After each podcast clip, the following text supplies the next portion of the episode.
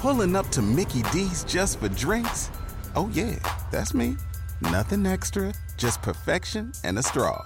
Coming in hot for the coldest cups on the block. Because there are drinks, then there are drinks from McDonald's. Mix things up with any size lemonade or sweet tea for $1.49. Perfect with our classic fries. Price and participation may vary, cannot be combined with any other offer. Ba da ba ba ba. Welcome, everyone, to another episode of the Cognitive Science Show. This is episode nine of Transcendent Naturalism. And of course, I am here with my ongoing partner in all of these CogSci shows, Gregg Henriques. Uh, and um, I'm here with somebody else that many of you already know. He's been on this channel, and uh, uh, Brett and I have worked together. Um, I've been uh, tweeting and posting about his recent work. He's been doing uh, integrating my work and Jordan Peterson's work and his work on mythology and the relevance realization of collective intelligence. Um, and so that's Brett Andersen. So uh, welcome, Brett. I'm going to turn things over to Gregg, and he is uh, just going to set the stage what's been happening in the past couple episodes, and then he'll turn things over to Brett. So welcome, Gregg. Hey, great. Great to be here. Uh, super excited about today. Brett and I have not had uh, the chance to have lots of conversations, although his voice is in my head uh, because I've been going through the intimations of a new worldview and enjoying that tremendously and looking forward to what you'll be sharing today uh, because I think it's really relevant uh, for the kind of work that we're doing. Uh, so, what we are coming off of are two excellent sessions with Brendan Graham Dempsey. Um, he laid out his vision for emergence, uh, for the meaning of meaning, grounded in a meta modern spiritual worldview.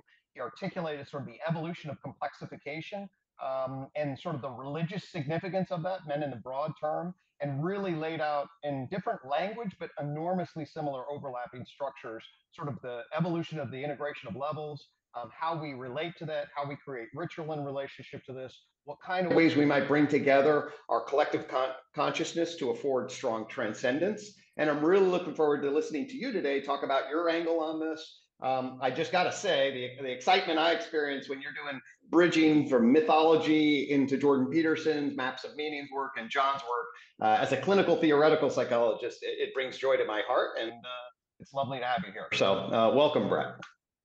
Thank you, Greg, and thank you, John, for having me.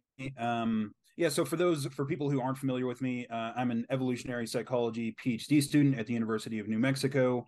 Uh, my main area of research I do is on the diametric model of autism and psychosis, uh, which is the idea that autism and psychosis are, are cognitive and genetic opposites. But uh, my work on that got me uh, into relevance realization. And so John and I published this paper last year, integrating uh, some of that work with, with John's work on relevance realization and then I have this. Uh, I have a Substack where I write about uh, topics uh, from from mythology to the meaning crisis, complexity, cognitive science, relevance realization, Jordan Peterson's work, and then my recent YouTube series is kind of me putting everything that I've done up to this point together into uh, what is hope hopefully a relatively coherent worldview that's called Intimations of a New Worldview.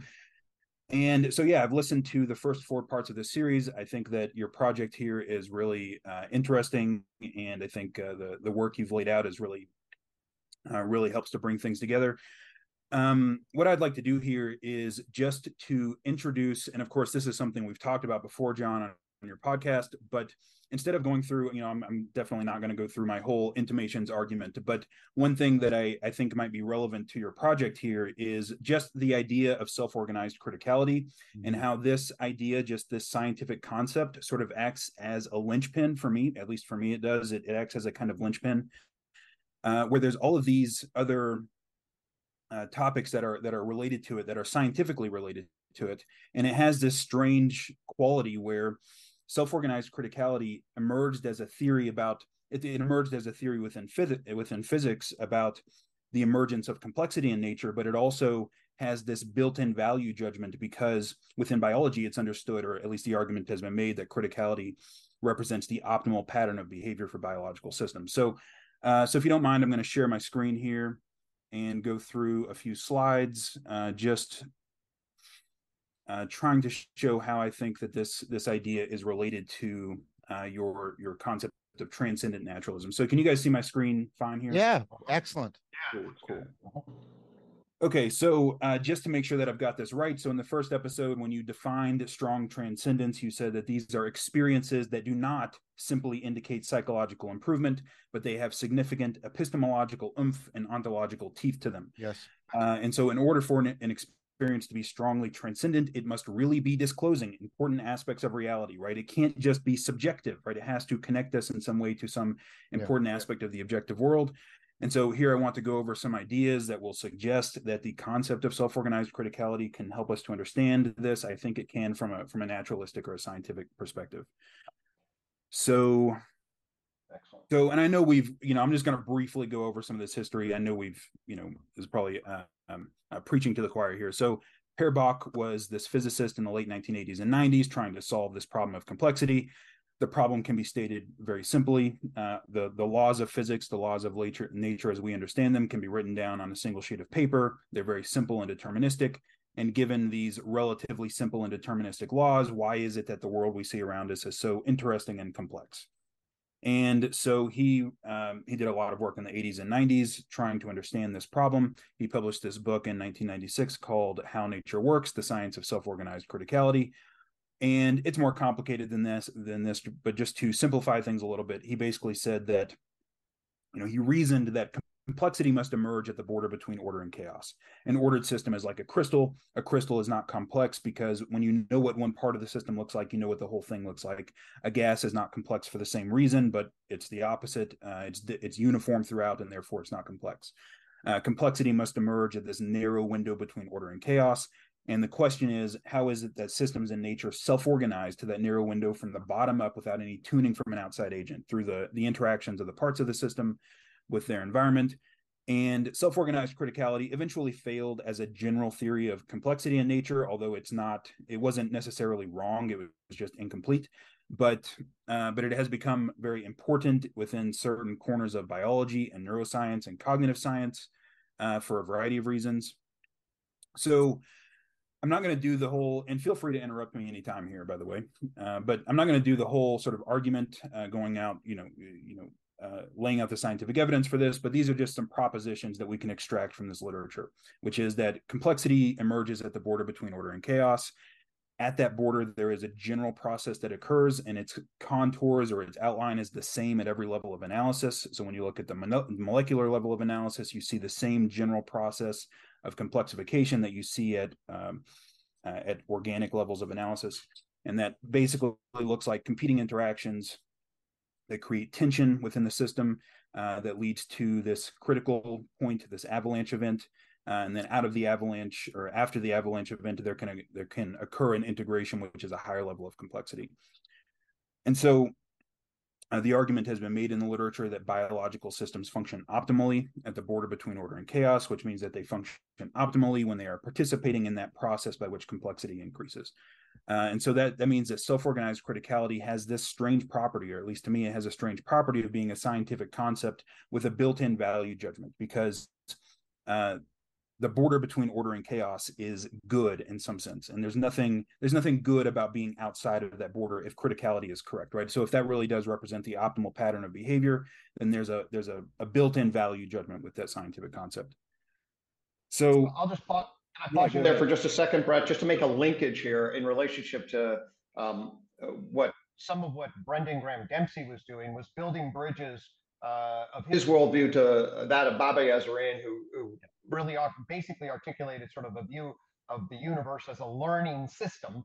Uh, and it, it learns through basically trial and error. It experiences sort of the edge of uncertainty. It assimilates, it accommodates on that edge. Uh, yes. Uh, it grows and then it breaks, and then it has to reorganize itself in relation. Now, uh, Brendan didn't use the model of self or organizing criticality specifically, but the parallels, it's not even parallels, they're same basic yes. process. So I just wanted for folks listening in terms of the consistency, you're hearing once again another line that's pointing to a very, very similar uh, entity here or process. Right. Yes, I, I think so the yeah, go ahead, John. Yeah. Yeah, I want to make a link to, and then you can respond to both, uh, Brett. Um, so I think uh, you, Brett knows this. I, um, I, think Gregg does too. Uh, in 2013, Leo Ferraro and I uh, published a paper on um, how you could map relevance realization on its self-organizing criticality. And then I did later work about how the insight processes, making use of Stephen and Dixon, the insight process of frame breaking and frame making, which are processes of sort of sped up relevance realization, can also be understood in terms of uh, self-organizing criticality. So the connection also to, to uh, relevance realization, insight machinery is also quite tight in, in a lot of ways. Yeah, I think so too. Um, yeah, I think the process that Bobby Azarian is describing, and uh, and I, I, I believe Brendan Dam uh, Brendan Dempsey as well, uh, is the process that occurs at the border between order and chaos. Right, that process of complexification that he's describing in in the Romance of Reality is the same as this as this general process of complexification.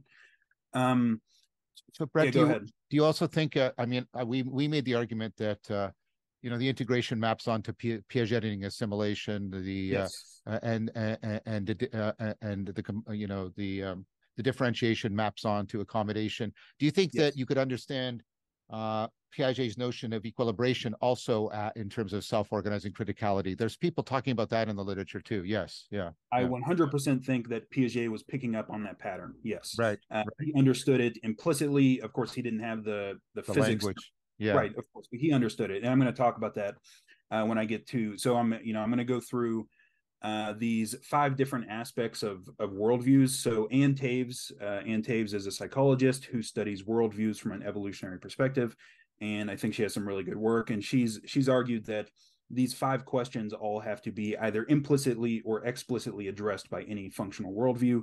And that would be ontology what is real uh, axiology what should we be aiming at what should our, our highest value be praxeology what should we be doing in relation to that uh, epistemology how do we know what's true and cosmology where do we come from and where are we going and i think that self-organized criticality has implications for all of these and so i'm just going to quickly sort of go through them and yeah. um, and i think that uh, yeah i think it's it's connected to relevance realization too so uh, in terms of ontology you know, Lee Smolin wrote this great book called The Life of the Cosmos back in the mid 90s. And he argued in that book that our newfound understanding of complexity in nature was going to change our ontology about the world because uh, there is, in some sense, there's some sense in which nothing exists outside of a complex universe, right? The, the, the very um, notion of complexity an explanation of complexity is an explanation of how anything exists at all in some sense right that's basically the implication of smolin's argument and so um, given that complexity emerges at the border between order and chaos, there is in some sense there is some sense in which reality itself just emerges at the border between order and chaos.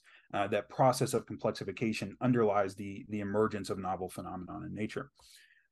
Um, and then in terms of axiology, so as I've said, uh, multiple authors in the literature have argued that criticality and the process that occurs at criticality represents the, the optimal pattern of behavior for biological systems. There's a bunch of different quotes you can pull out of the literature about this.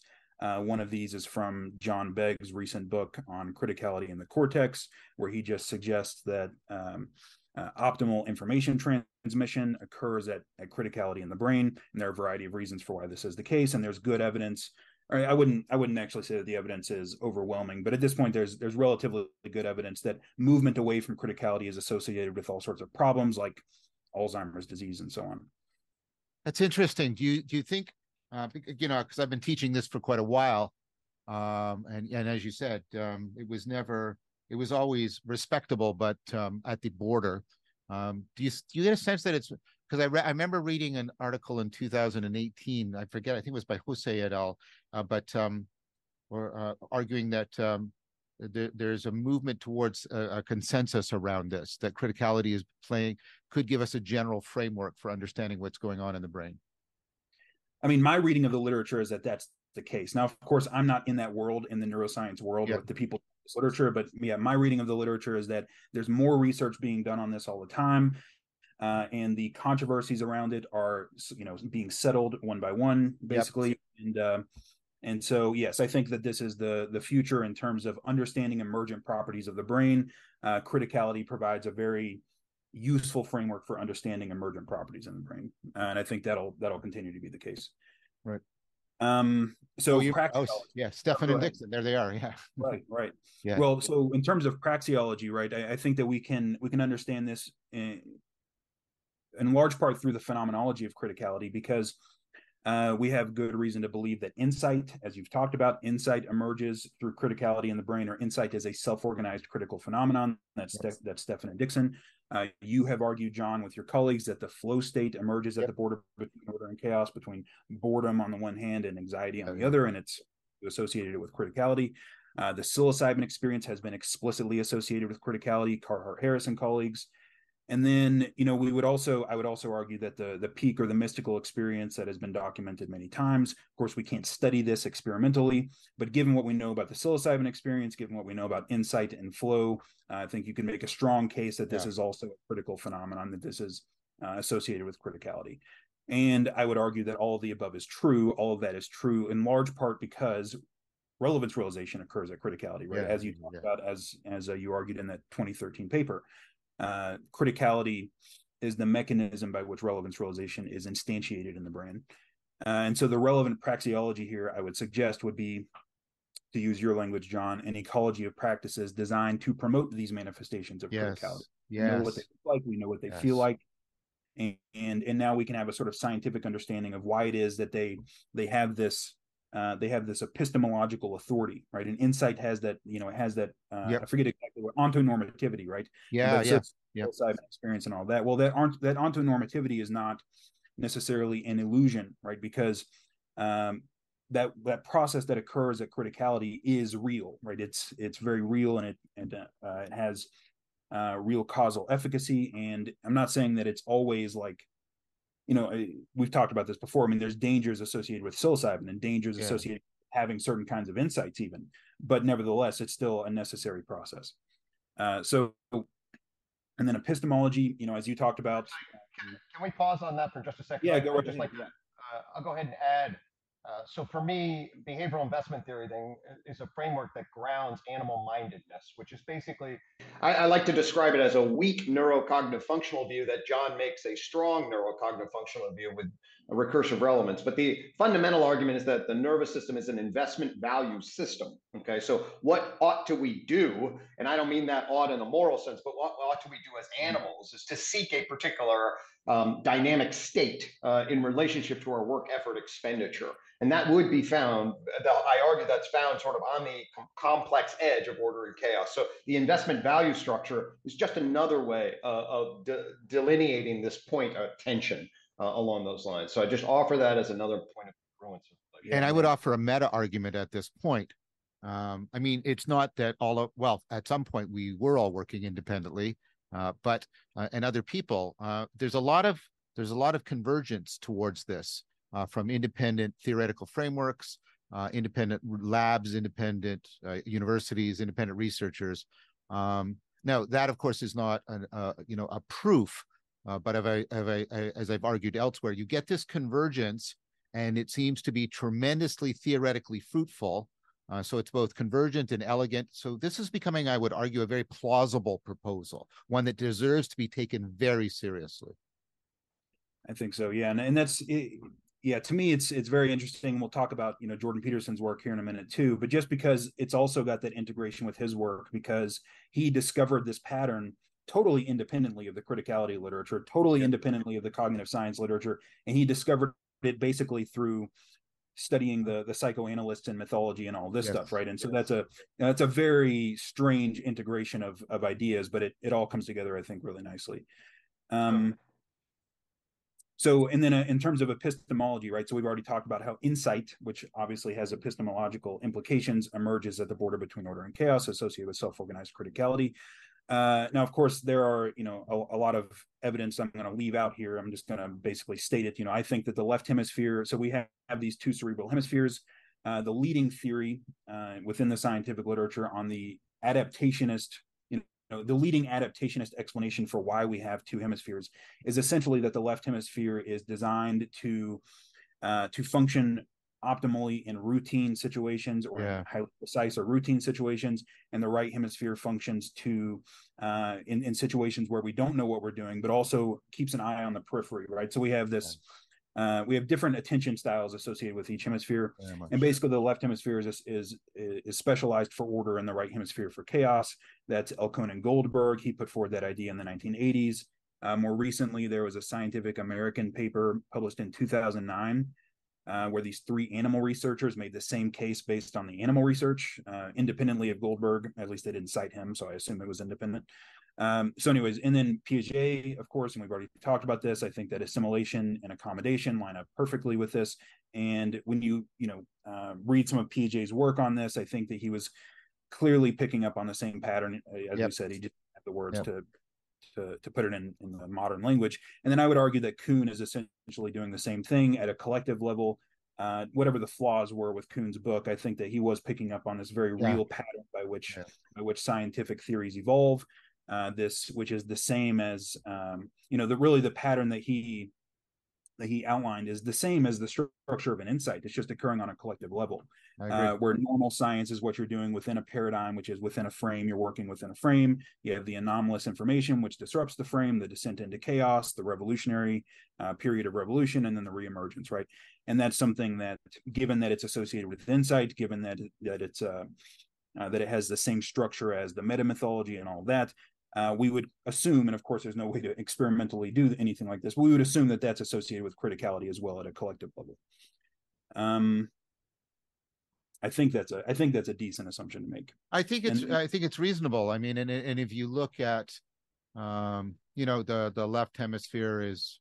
I, I did this with Iain McGilchrist, and I said, "I can't you map the left hemisphere onto well-defined problems and the right hemisphere onto ill-defined problems?" And he he basically agreed with that. So uh, I think that you could also tie his work in yep. uh, there.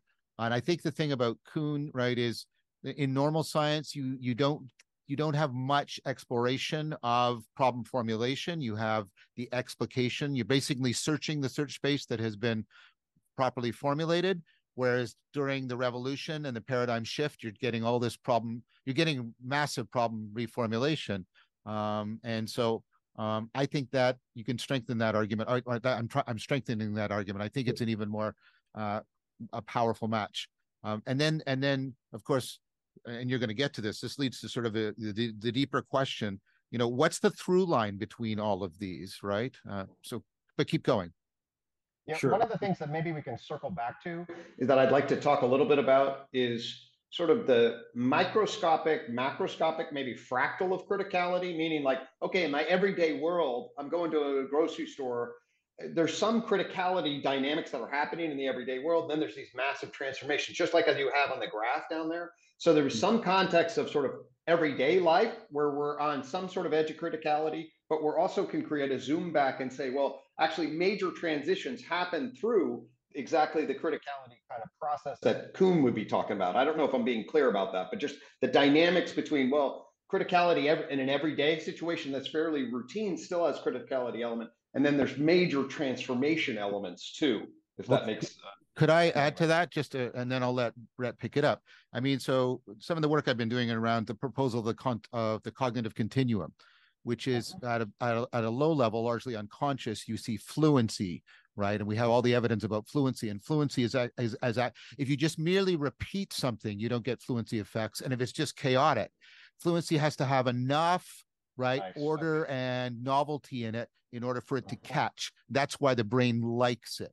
Right. It's a good yeah. heuristic because this is yeah. often indicating that it's optimal processing. And then there's lots of arguments, not just by me, Topolinski and Reber, that insight is a fluency spike in which fluency yeah. just goes up. Matt, and then we've got the argument that I've made that Brett's and you know and and uh, Anna Hera Bennett and Leo and I made that flow is an insight cascade, right? And then you've got the growing evidence, right, that you can get collective flow states between people, and you can see the same things going on. And so I think I, I, that's not the complete argument because, uh, and I, I think Brett has more to say about how that extends into the ontology. But I think the thesis of the cognitive continuum goes a long way, and it, it's supported by some of the criticality evidence that you that it shows up in, in a scale invariant manner in the brain. Yeah. Um, and so the cognitive continuum and the fractal nature of this, I think uh, they, they they they they form a, a, strong argument for exactly what you're uh, you're talking about. That makes good sense. I thought that was the case, John, but I wanted to highlight that. That's wonderful. Yeah, that, that makes perfect sense. And these, you know, this uh, in everyday life, let's say, you know, criticality is associated with power law distributions of avalanches. And so what you would see at criticality is uh, a huge number of very small transformations like this, and then occasionally a very large transformation, right? And so if you zoom in on the changes as they occur, you'll still see this structure even when you're even when yeah. it's apparent gradual, right? Yeah. It's just apparent because you're not close enough. It's apparently gradual because you're not you're not looking close enough. But when you, you of course, when you have the large transformations, they're very obviously um, very obviously non-gradual. Uh, I right. think that's that's basically how. One of the things maybe we can come back to when we sort of sum this up is sort of the, the, the, macro macroscopic sort of kairotic criticality and see maybe if we can think about this frame in relationship to that as well. Uh, and I'll, I'll, say more about that. But I, I, when you were talking earlier and I saw some of the slides, that was a point I want to break up. But I'll let you continue and then we can move into that perhaps. Sounds good. Uh, okay, so okay, so I think that all I think that criticality and and the general idea of complexity also has cosmological implications. Uh, I think that Terence McKenna. So Terence McKenna is one of these people who, in my opinion, it's great to listen to Terence and never to take him too seriously. But occasionally, occasionally he says really brilliant things. Uh, and I think I think that he was picking up on this this understanding of complexity a long time, really before a lot of other people were. Uh, he was he was really on the frontier of a lot of uh, on a lot of things. And um, you know, he what he pointed out is that well, this newfound understanding of complexity uh, you know, if it's the case that the universe is this complexity generating engine uh, in some sense, right? And, and maybe that's not how we want to conceptualize it, but it is the case that we've gone from the very simple to the very complex. And we are at the, you know, we are easily the most complex entities in the known universe. Uh, and so we are uh, we are manifestations of this process of complexity, and we are also participating in it when we are behaving optimally. Uh, so when we are at that border between order and chaos, not only are we, not only is that the optimal pattern of behavior, but it also represents our meaningful participation in the ongoing creation and complexification of everything. And as far as I'm concerned, that renders it, it that that gives it a kind of sacredness in some sense. Mm, yes, yes. It, it, it, affords sort of profound participatory knowing, not just representational knowing. Yes. Right. Yeah. This is so. another really this is another really interesting line of discussion that I would like to uh, maybe John at some point tease out, maybe here, maybe later. And that is sort of like how do we think about our complexification in relationship to the cosmos writ large? Uh, and what I mean by that is like, is this a unique historical line? Like, I'll take the flip side and say, well, actually, the universe at the matter level is still 99% hydrogen and helium and not very complex and it's kind of dead and spaced out. okay. Um, so, one thing that's interesting to think about in terms of a cosmological view is hey, and, and this is really the romance of reality point is like we want to think about this complexification as the story of the universe. Okay, versus the story of us, I guess I would say. Uh, and should we make that distinction? What does that mean? I think that's an interesting sort of at least mythos um, or, or broad axiological reflection? Well, but I, I think I think part of what uh, an argument I've been forming around that question is um, is about this notion, right, of alethetic truth disclosure. Um, in uh-huh. terms of how things are spaced out, as you put it very well, we are we are insignificant ontologically. But in terms of the capacities of the universe to produce properties, we are apex and we are really, really, in that sense, ontologically privileged. Um, what we basically prove is that uni- the universe can make moral agents, which is like you wouldn't have known that, you know, you know, five billion years ago or something like that. Uh, so, like, if you shift from a quantitative ontological analysis into a qualitative, you say, but wait, and, and, and you know, um, and that gives us that gives us a, a, an important symbolic role where I don't mean symbol as just a meta- mental ornament. I mean, we are icons. We disclose properties of the universe and disclose depths of it that are not disclosable anywhere else. And therefore, there is an on top suns piled on top of suns don't in, in, don't introduce the same difference as one mind does uh, to the universe eh, qualitatively. Yep. And I think that's essentially the same thing. I mean, that's what complexity is. It's novelty, right? It's it's yeah. we, you know, we are at the pinnacle of novelty uh, in the universe, and so it's intelligible novelty, though. Right? That's yeah, sure. yeah. That's what's important. Yeah, uh, agreed. Okay, so and then you know, I, in my opinion, um, because we have this uh, capacity for cultural evolution. And, and the capacity for cultural evolution means that tradition in the past has in a kind of epistemological authority for us, and it should. And that means that there is something that's always missing, in my opinion, from a worldview that doesn't connect us meaningfully to the past, and that and that doesn't connect us meaningfully to our traditions. Uh, and I think that Jordan Peterson uh, did a beautiful job in Maps of Meaning of connecting this these ideas to mythology. And of course, he didn't use criticality. He wasn't talking about criticality. He didn't know anything about that.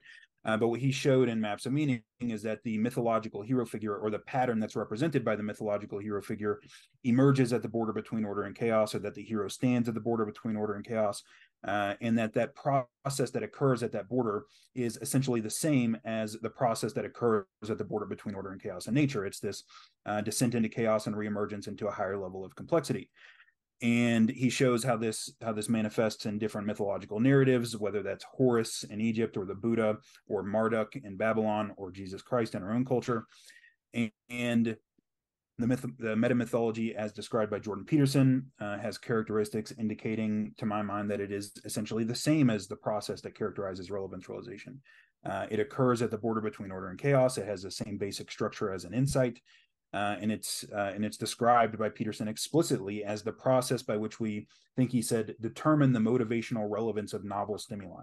Well, right. that's just relevance realization, right? Uh, when we're when we're presented with some anomaly, we have to categorize that anomaly in terms of its implications for how we should act in the world. Uh, that's what the meta mythology is for, essentially. That that process of dissolution and reintegration. Um, and so this this for me uh, this is really important because it means that you know what we're discovering in this this worldview is not something that uh, that radically disconnects us from our past or disconnects us from our traditions. Uh, we are participating in the same process that our ancestors were. Our ancestors were trying to, at least implicitly, uh, trying to describe in a variety of ways through narrative or ritual or whatever it may be um, something like the optimal pattern of behavior what you might call interesting or admirable behaviors right? We've been trying to distill right the general pattern underlying what makes somebody admirable right? It's something like that. And we've we've gotten to this uh, this general pattern of the meta mythology and so there's that. And um you know i won't go through this in detail. This is something i, I go through in, in some detail in part two of my of my series of videos. Uh, but jordan you know this also connects us to our phenomenology as well, because Jordan Peterson argues that our phenomenology uh, is characterized by uh, uh, by experiences where we know what we're doing, right? Essentially, order punctuated by by anomalies that uh, that disrupt that order and that that occurs. Um, he he implied in some somewhere in maps of meaning that it occurs in a power law distribution. He didn't call it a power law distribution, but many small disruptions and occasionally a large disruption. Um, he uses nested these, language. He uses the language of nesting quite a bit, or he, he used to. Yes. Yes. Yeah. yeah. He does in maps of meaning. It's it's a it's a nested hierarchy, and yep. the stuff at the bottom of the hierarchy is is sort of constantly changing, while the stuff at the top is a lot more stable. Uh, but when the stuff at the top does change, it, it, requires everything that's nested inside of that of whatever's at the top, right?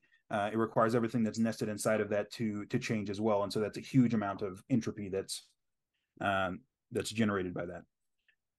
Okay, and then uh, one more thing I want to just mention here is that criticality has been an important concept within the scientific study of consciousness. So, research within global workspace theory, yep. integrated information theory, the cognitive science of insight, the cognitive science underlying psilocybin have all converged on this idea uh, that there is some relationship between self organized criticality and conscious experience, that experience emerges at the border between order and chaos in the brain. If you move people away from that border through sedatives, they lose consciousness. Um, and so, what I would suggest, you know, just given that we have this convergence uh, within different theories of consciousness, is that there's very likely something very real and important about that pattern, given that we see it within integrated information theory, global workspace theory. I know that you've you've talked about this in your work, John, and um, and so so we have multiple frameworks indicating that consciousness emerges at the border between order and chaos, and yeah so i think that this idea of criticality it it for me at least it has served as this kind of linchpin it, it connects our ontology uh, through statistical physics and consciousness research to uh, to our phenomenology, to our experience in the world through the study of insight, the flow state, psilocybin, uh, to our epistemology through Piaget and Kuhn and insight, and our cosmology as well. And so uh, the experiences associated with criticality, insight, flow, the peak experience, uh, I would argue that these do not only indicate psychological improvement, although they often do that, um, but they also they really do have significant epistemological and ontological implications. And these experiences indicate properly understood they they are indications that we are participating in a pro, in a process that is scientifically understood as biologically and psychologically optimal uh, but that process is equally our participation in the process that that underlies the the ongoing creation and complexification of everything. So it's uh, ontologically grounded as well. And uh, because this because it you know it, it lines up very nicely with the meta mythology it links us to our past as well. And so that's kind of how i would you know connect criticality to this idea of transcendent naturalism. Uh, i think that's pretty much all i had all i had to say about it but i'm, I'm curious about how that sort of fits into into your guys' worldview and and uh, how you would make sense of that given what you've talked about so far. So i have a i have a couple of questions off the bat uh, the first is uh, going back to the, the to the meta myth you know, um, I've had talks with Jonathan Pageau and other people, published three papers with Dan Chiappe on the collective intelligence of distributed cognition. And, you know, I cite the work of Hoel and others in uh, the talk I gave at Gregg's Consilience conference, you know, proving that uh, higher levels can have causal powers not reducible to the summation of the causal powers of the lower level and, and, and all that sort of thing. And and basically the idea is there's a we agency that has a collective intelligence that's instantiated in distributed cognition and it can solve problems um, largely problems dealing with hyper objects that individual ca- can't solve like running an airline doing science tracking global warming. Um, and so what they what it does is right it, it, you have you have these ways of coordinating distributed labor and uh, coordinating uh, distributed cognition um, so that you can grok and solve problems that individual cognition can't solve. And then, um, and then you know, there's been discussions around. I, I, I, I do practice. I've uh, you know, with other people, have helped to create pra- design practices that try to get people uh, to realize this and, and, and, independently this has been happening. Lots of there's lots of discussion about the we space and practices that bring out the we space. Uh, so again a lot i'm just very quickly a lot of convergence arguments onto to this idea. Um, the fact that you know and it maps onto older ideas by durkheim about when, when we were talking about spirits we were talking about the intelligence of you know the collective intelligence of distributed cognition. Um, so would you say that when we're looking at the meta meaning, the, sorry, the meta myth taking place at the meta meaning level, that we're basically seeing, um, we're getting a window into the relevance realization that is the collective intelligence of distributed cognition. And if so, what hyper problems, hyper object based problems, is it wrestling with? Do you think is that a fair? First of all, is that a fair question? Uh, yes, I think it's a fair question. Um, I'm not sure if I'm going to answer it directly. I'm gonna, I think I might indirectly answer it because there is something I want to point out about the meta mythology in relation to collective intelligence, and then uh, I guess I'd be curious to know how this is relevant to, to yeah, what yeah. you're thinking about. Okay, I just wanted to, to point this out. So the the meta mythology is largely describing in some sense part of what it's doing is describing the relationship between the individual and the group in relation to solving collective problems. Because jordan would make the case and I, I think i would make the case too that there's something that groups of people cannot do uh, which is that they can't really respond to anomalies. Um, and and the reason why is that groups are fundamentally conservative in some sense that the group is defined as a group by the boundaries of the group. And those boundaries uh, um, can take many different forms, right? So they might take the form of a worldview that is involved, you know, a religion essentially is a boundary that defines a group. But within science, we have we have groups that define we have boundaries that define groups of science scientists as well. And those boundaries, uh, when they are violated in some sense, um, it's it's not clear to me that groups can respond to those violations as a group. And so, what the metamythology is doing, in some sense, is describing this tension between the fact that individuals experience anomalies and then they have to update the group in the face of those anomalies. But there's a problem with that because there's a tension between the need for the group to be conservative because built into the logic of, of cultural evolution is this conservative impulse. We blindly follow tradition. And there's a good reason that we blindly follow tradition. Uh, because the traditions that have evolved over many thousands of years are often extremely functional uh, and they work for reasons that we cannot consciously understand. Uh, so there's multiple examples of this in the literature, right? So one of the simple examples is just manioc processing. So there's this plant that lots of um, lots of groups eat in South America. Uh, that requires a complex processing uh, procedure to detoxify the plant. And the groups that engage in this complex detoxifying procedure, if you ask them why they do it, they don't really know that they're detoxifying the plant. They just say basically something along the lines of, "Well, this is all. This is the way we've always done it. This is how our group does it." Uh, something similar occurs. Um, another common example in the literature are these um, water temple water temples in Bali that are used in agriculture to uh, to direct the flow of irrigation. Uh, they've been used for for hundreds of years, and uh, in the 1970s, the government came along and said, you know, we're going to implement a scientific way of doing agriculture, and it actually turned out to be terrible. And it turns out that the old traditional way of doing the the irrigation yes. worked for reasons that nobody could really understand. My point here is just to say that sometimes blind adherence to tradition is useful and necessary, but that creates a tension between the the problem that occurs when an anomaly disrupts uh, when an anomaly occurs that makes the tradition no longer functional. Then you have this this clash between those people on the one side who are adherents of the tradition and the clash between the person or the maybe a, a group of people who perceive the anomaly and perceive that update is necessary. And so um and so when we're talking about collective intelligence it's not clear to me how to conceptualize it because i'm not sure that collectives have the same kind of intelligence as individuals do uh, it's not clear to me. So, an insight, let's say, looks very different at the collective level than it does at the individual level. I think, um, because at the individual level, right, it's a it's a disintegration of your your let's say hierarchy of beliefs and values, whatever that may be. It's a disintegration of your own individual hierarchy of beliefs and values. And at the collective level, it manifests, I, I would argue, as an individual um, pointing out some anomaly to the group, whether that's the revolutionary scientist or the, you know, whatever the religious leader, the the shaman or whatever it may be, uh, and that that that manifests as a kind of group dissolution. Um, I guess I'm just curious, like, well, you know, I can you... reply to that if you'd like. Yeah, yeah please, yeah. please do.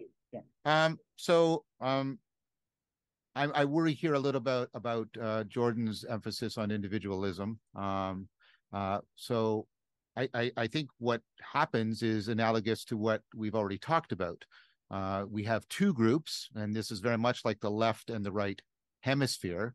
And one group, usually at the level of collective uh, insight, uh, represents um, the wider attention, um, and, and, they represent a reorientation, uh, a re-problem formulation, and they're in conflict, and it can just break down. But if it's creative tension, if it's opponent processing, if it was democracy genuinely working, um, then right they're in relationship to um, another group that represents, like you say, order, the tradition, um, and um, they can uh, do opponent processing just and, and again uh, you know the left and right hemisphere are collections they're collections of neurons right that are uh, because a lot of individual anomaly is wasteful uh, predictive processing. A lot of it shouldn't be paid attention to. I think it has to get to a certain critical mass before uh, and I, I, use that deliberately uh, a critical mass before it can introduce criticality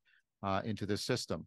Um, and, and so the reason why i say this is because i think you can make a very good case that you see this kind of move in science and democracy. I've been arguing that democracy, when it properly functions, is opponent processing between the left that emphasizes our subject to, that we're subject to fate and we're finite animals and we need compassion, and the right saying yes, but we're not just animals and we're called to virtue and responsibility.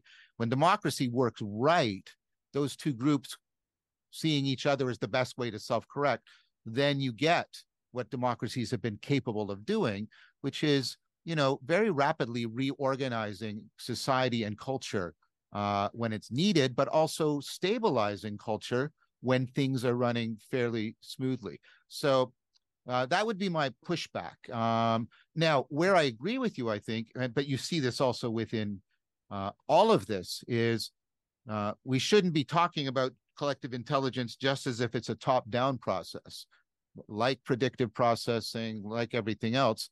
There, of course, as you're and you're right. There's there there has to be stuff um, bottom up coming from the individuals, um, and so I I I might I I guess I could agree with there's opponent processing between like the gestalt and the featural level between the collective level and the individuals but i'm not quite uh, for the reasons i've articulated happy with talking about that as sort of the individual versus uh, the collective um, i i don't yeah I, I well i've given you the reasons why i'm suspicious of that and how i think I, I would propose how we could negotiate between us how we could land that well, let me ask you this uh, in relation to that. So you you talked about neurons being integrated. Uh, I would I would argue that people are not integrated in the same way that neurons are, and that that that's why individuals are conscious but groups are not, right? And so, uh, and and I'm I'm curious. I mean, I I assume you would agree, but I don't want to assume any. So, would you agree that groups of people are not conscious, right? I do agree. I do agree that they have zombie agency. They have what this is what it's called in the literature. Um, and I think that has to do, I, I, think you're alluding to this. Most people argue that has to do with sort of the density and the speed of connection, things like that. Sure. I mean, my, my, my contention is that consciousness has a role to play, that consciousness has real causal power, and that it has something to do with our capacity to. Ah, ah. okay. This yeah. is a good argument because I, I agree. I think most of the evidence about the link between consciousness and relevance realization that says consciousness is basically about dealing with situations that are ill-defined complex novel and then you're saying what individuals possess consciousness so they have specific access to that that the collective doesn't have uh, do i understand your ar- argument correctly that's essentially that's essentially yes uh, okay i think that part of the argument i, I can agree with uh, very much um, so i think the degree to which individuals possess consciousness and the group doesn't individuals um, have a functionality as individuals. Um, I don't know if they shift the collective as individuals. That's what I'm. Uh, that's what I'm arguing back. Hmm. Um, I think they have to. I think what you see happening is you generally see, right, and this this is the problematic within collective intelligence. You see, right, a polarity form, and that can either go become opponent processing, or it can degenerate into polarization, like what's happening in the United States, and then the system breaks down in a powerful way. So here's one of the things that I was thinking about. And you can think about this like, well, are these a collection of individuals or is this an emerging collective um, intelligence? And what would be sort of the difference between them? Uh, so one thought where I'm going in relationship with this at the macro macro level to bring it back to a point I was making earlier was hey can we frame where we are i like to frame where we are at the sort of the fifth joint point okay so in terms of criticality of our macro level scenario as the emergence of the digital global landscape, okay, and AI and our interface with that, that's cha- that's creating a lot of criticality. And we, we need to use the order chaos framework for that. And indeed, we see that in relationship to, say, the third attractor idea. So the third attractor idea is that we need to sail through uh, this time period, managing the chaos that may emerge on one level and the totalitarian order control on the other, and develop an adaptive way of living between order and chaos and organize now. Now, as we become conscious of that and engage in dialogue and engage in collective intelligence along those lines, like where is the individual learning? Where's the is the culture learning? What's the collective intelligence and how do we frame that? Um, I just throw that out there and see where you guys land in terms of like what is collective, what's individual in relationship to that moment of criticality. Does that make sense? But, I, yeah, I was going to lean on that. I, I, I was conceding, um, you know, respectfully. Uh, I think Brett made a good point about um, consciousness having a role. But I think right. I would counter, and I, I acknowledge that, but I would say language has a big uh, role in that. And, lang- and there is no private language, Wittgenstein. Language is inherently shared right? And, and, no one person runs the language, no one person modifies the language. It evolves collectively. And so I see I, I see like each the collective and the individual have powerful functions that do amazing things. And i, and I, I would put it to you that i do think uh like rituals right um so I, I i'm doing work now on ritual knowing. When you yeah we've always done it this way. No you haven't actually right? If you actually study rituals at each generation they'll say we've always done it this way. But across time that's false. The hmm. rituals mm. evolve the language this is how we've always spoken. No it's not. That's why you can't read shakespeare right? So there is evolution there is innovation there is something like insight. I and i i so but i think you're right. There is a i'm trying to i'm trying to give both here right? I think you're right. I think there's a special function and i think you're right to point that out that consciousness has uh, for the way it can you know detect things in the environment that collective intelligence can't because it lacks consciousness. But I think the reverse is also the case. I think that the collective intelligence using language and using other things can detect things, hyper objects. I can't see evolution. I can't see global warming, right? Uh, but science can, right? And so that's how I would respond. Sure. Yeah, so it's it's really hard to I think get the right language down when we're talking about these things because I you know what I would say is that is something like you know when when an accountant notices an accounting error right? Well that's that's them playing that role of noticing the anomaly and reporting it to the group and all that okay? And that's on a, that's at a, a relatively small level of analysis. When Darwin noticed uh, the you know variation in selection right? When he picked up on that pattern. Well he was also picking up on an, anom- an anomaly. It just so happens that that anomaly was way more fundamental to our culture or it, it it violated the most you know very fundamental assumptions of our culture. Now darwin couldn't have done what he did without malthus and and other people right? And, and, and language by the way because he had to right? he had to keep track as he was on the voyage of, right of the beagle. So he's also linking various instances of darwin together into a collective intelligence across time through language right so but of course darwin you know even though I think we can now look back on it and say that evolution seems relatively, or at least you know, I would say relative. You know, evolution seems relatively obvious. Uh, of course, that was an anomaly that it took. I, our... I, yeah, I agree. I agree. Yes. Yeah. I, well, I, I, so I maybe maybe we could move on. I think we, we we've got to a point where there's uh, there's there's important things to be said on both side of uh, of, of this contention. Um, we're both acknowledging that each other points are legitimate. So this sounds more like a work in progress. And so to answer you, Gregg, um, I think we need we need to do this kind of work that's coming up in this. And one of the valuable things that uh, Brett's formulation has done is call this question or a problem um, in a positive sense to the fore. And addressing what you're talking about, I think requires um, further explication, elucidation about just this bottom up, top down thing we're talking about here. Yeah. Because in the end, um, Gregg and also Brett, I mean, I think this goes to the broader argument where I'm making use of other people that it's not just emergence up, it's also emanation down. It's not just causation up, it's constraint down. And I think we're both sort of converging on that when we're talking about this and the meta myth right now. Is I know that's not completely satisfactory, Gregg, but is that at least pro tem? yes, I agree. so, uh, Brett, can I ask you another question? Uh, are, are, are you okay with leaving it at, at that state between us right yeah, now? I think that's I think that's good. I think we've we've made our cases, and I think we're we're basically I think we're pretty much on the same page, but yeah, maybe yeah. we're coming at it with a different emphasis. That's fine. Yeah, yeah. So, I mean, this one is a, is a little bit more technical, um, and, and it's something I've been reflecting on.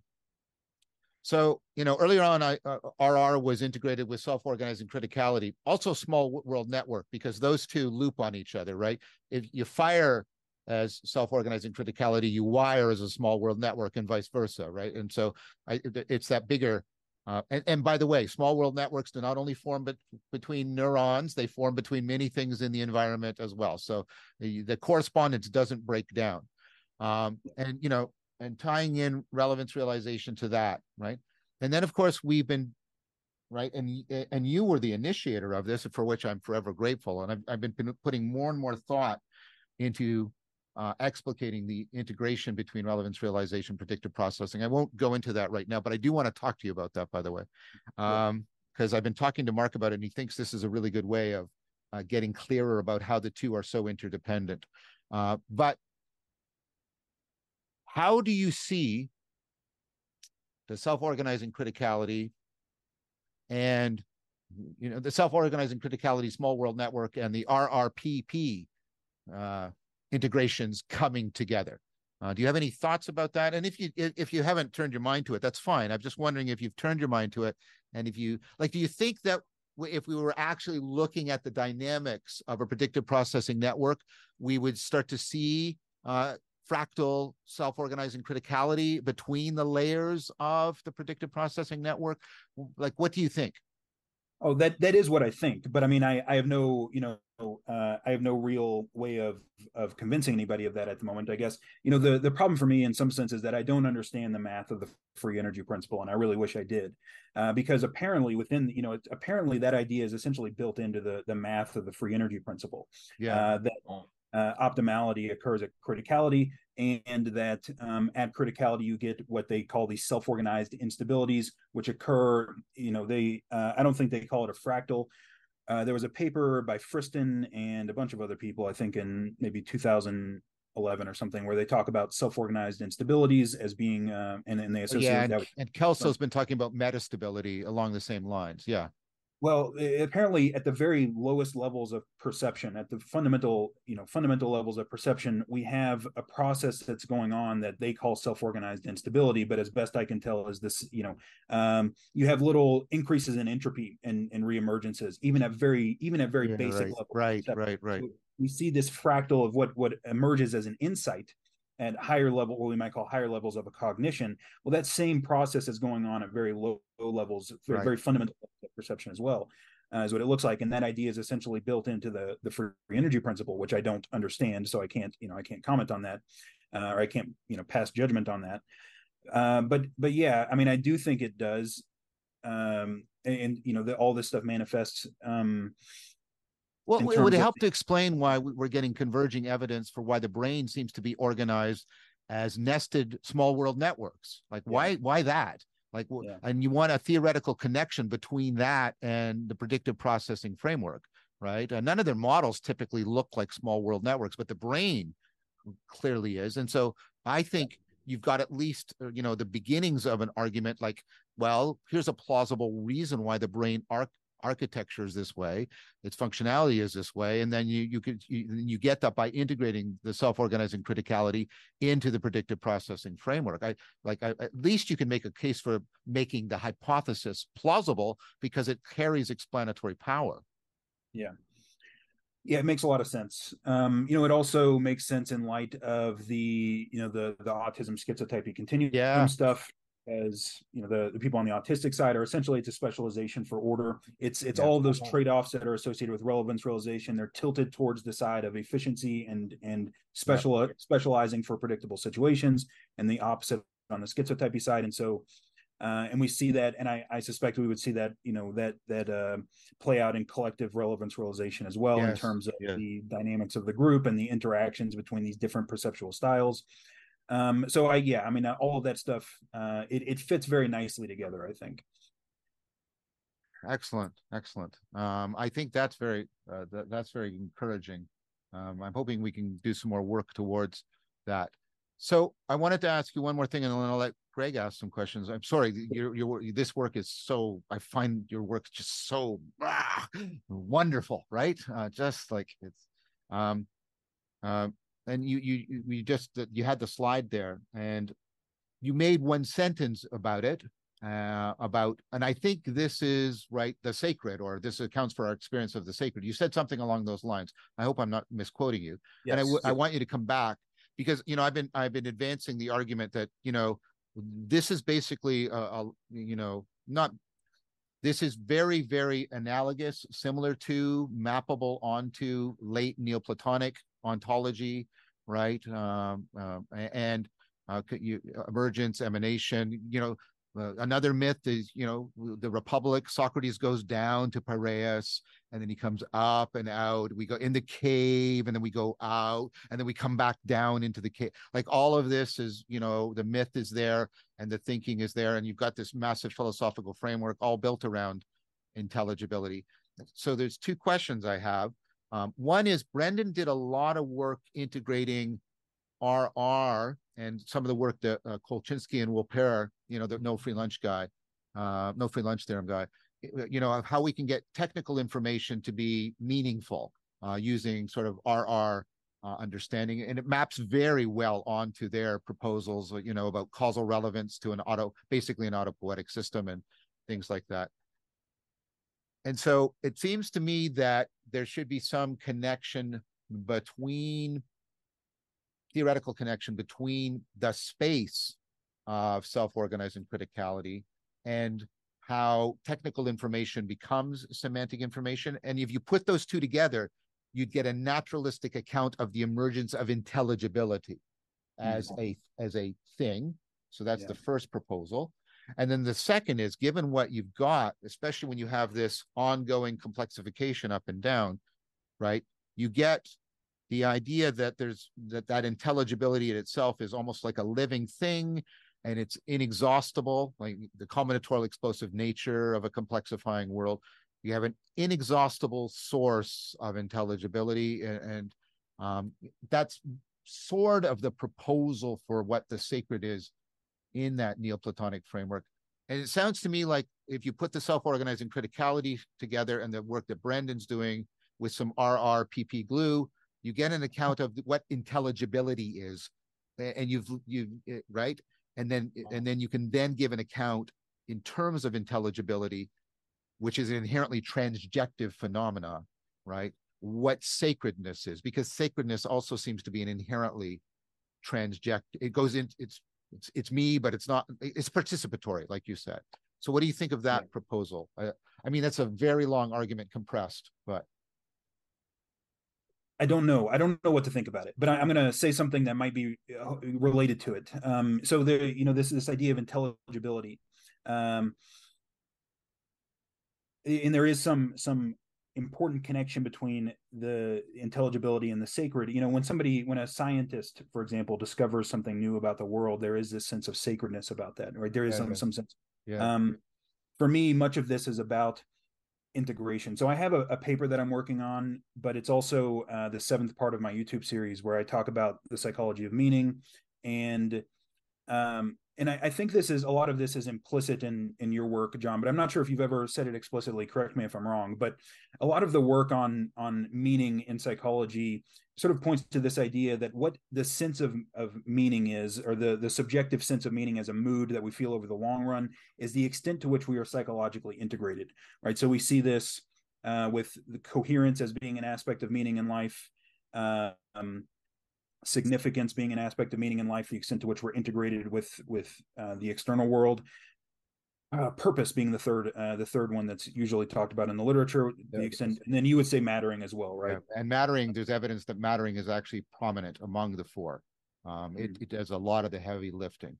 Uh, this is why you, you if you want to know if you can ask people um, what do you want to exist even if you don't um, and how much of a difference do you make to it now and if they have good answers to both of those that'll generally predict how meaningful they find their lives uh, this is why, you know, well, my kids, I want my kid. Well, and do you make a difference to your kids? Yes, I do. And that's why my kids make my life so, so, so mean, meaningful. Okay. So what I would suggest is that a lot of that is pointing to this idea of, of psychological and the extent to which, so there's a, a really nice paper by uh, Jacob Hirsh and Jordan Peterson was an author on that paper from 2012 called the Psychological Entropy Framework.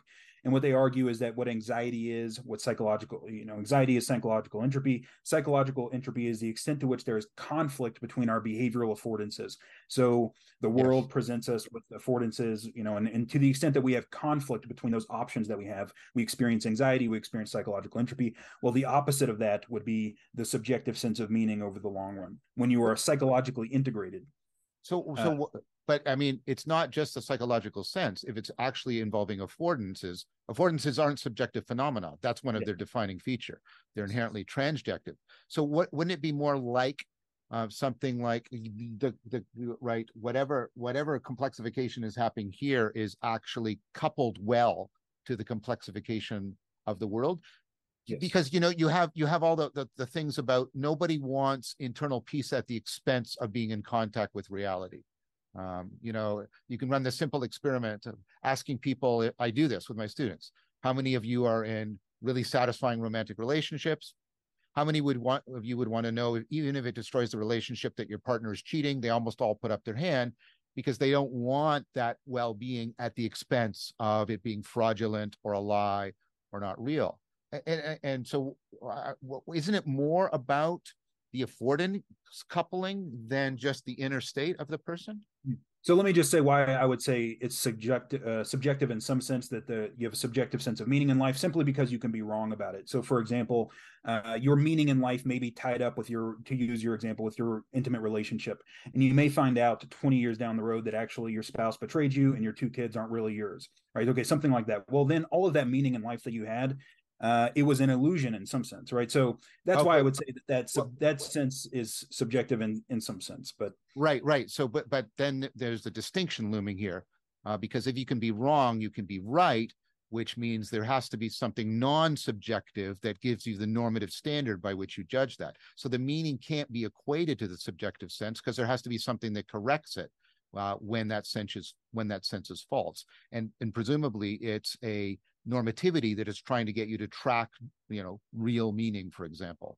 Yes. Well what i would suggest is that you know the meaning is not where the value is. The value is where it is in the process by which you update your meaning when it's lost essentially right? So yes yes. um, that goes well with the problems around coherence in Heintzelman's work. So there's been a failure to replicate a few times and i've been arguing that it's not found meaning that like in pictures and the linguistic stems but it's more like if people have an insight or they get a realization of meaning that's predictive of meaning in life. That's an experiment I actually want to run. So I think we're agreeing now. I think we're agreeing. I think you're right. When we did the uh, the experiment on the relationship between mystical experience and meaning in life, it wasn't the, the phenomenological content; it was the insight factor. How much of an insight factor was there that was actually carrying that load of changing the meaning in life? And so my to relate this back to what to what started this um, that process right? So it's not that the meaning itself is the sacred right? Because that meaning can be false. Uh, you can be wrong about it. But what i would suggest is that the process by which we update that meaning in the face of anomalies it's something like that. That process is sacred. Yeah and yeah, yeah, process, yeah, yeah, we're in agreement right. now. We're in agreement now. Okay. Yeah the, we're, we're that, that's exactly right um, that's why I was. That's why I, I, try not to use the. I was trying to use this sort of sense of the fount of intelligibility, um, where it's that's meaning that makes sense to us and affords our agency and problem solving in some important fashion. Yeah, I think that's right. I, I think we're in complete agreement now. And so that that process, you know, the reason why that's related to criticality is because that process, when it's uh, when it's being done optimally, that's what takes place at the border between order and chaos, right? That's criticality. And so that process by which we update ourselves in the face of anomalies, which we can induce, uh, we can we can induce that um, that phenomenology at least through the flow state, through psilocybin, and, and presumably there are other methods as well. But the reason why we get that sense of the sacred under the influence of psilocybin, often people get that sense of the sacred, is because that is what's happening un, under that state, right? You are being dissolved in some in some sense and uh, and reformulated, right? That's the uh, the rebus model essentially. Uh, the rebus model of the action of psychedelics, uh, relaxed beliefs under psychedelics, says that psychedelics essentially flatten out the hierarchy, allow prediction errors to travel yeah, to yeah, the yeah. top, and knock out that stuff at the top, and that that process is felt by us as being deeply meaningful and sacred, and it's you know, I think that is what intelligibility is in some sense. I'm not, I'm not sure exactly how you're using. That. No, I word, think that's right and, and I think I think that process you're talking about is uh, when we experience it individually and consciously. That's the insight experience, and then the flow experience is an insight cascade. And I think mystical experiences are not an insight into this problem or that problem, but into the meta problem of having an optimal grip on the world. And optimal gripping is exactly what you're talking about. Um, and and so it's going to ha- it's going to be like more than the flow state kind of thing. Uh, yeah. the, the the the thing that um, we still have to get back to is, um, and I want to propose that we leave it for next time because we've already gone quite a while. Um, um, I want to go back to the Trinitarian model you had there. Uh, because I know there's a lot of my viewers that are going to go, "Ooh, there's the Trinity, uh, right? Ooh, there's the Trinity," and I'm not making fun of them. I I, I think I'm representing them uh, fairly, and, and, I'm very sympathetic. And and because I've been sort of advancing the argument. I'm not a Christian, but I I I tend to like Christian Neoplatonism over pagan Neoplatonism because of these kinds of moves. And so I propose that we could at least start there. We don't seem to have any problem getting into very rich and wonderful discussion. You're so juicy to talk to you. But I propose we bring this one to a close and we can start next time with, uh, you know, what does that like start with that? Because it's clearly, it's explicitly in, in your in your diagram, it's a Trinitarian model um, in some ways. It's the Father, Son, uh, yes. and the mother, right? Right. So, let, and then what does that do with the Christian Trinity, and what does that do with the Neoplatonic Trinity? Because they're they're all over the place, right? And uh, so, how's that for? We pick it up there. I think we should definitely talk about that. Yeah. So I'm going to let uh, you. Uh, I'll do it in this order, Gregg, uh, and then you. Final word, and then we'll bring it to a close. Just basically bridging off of what John said.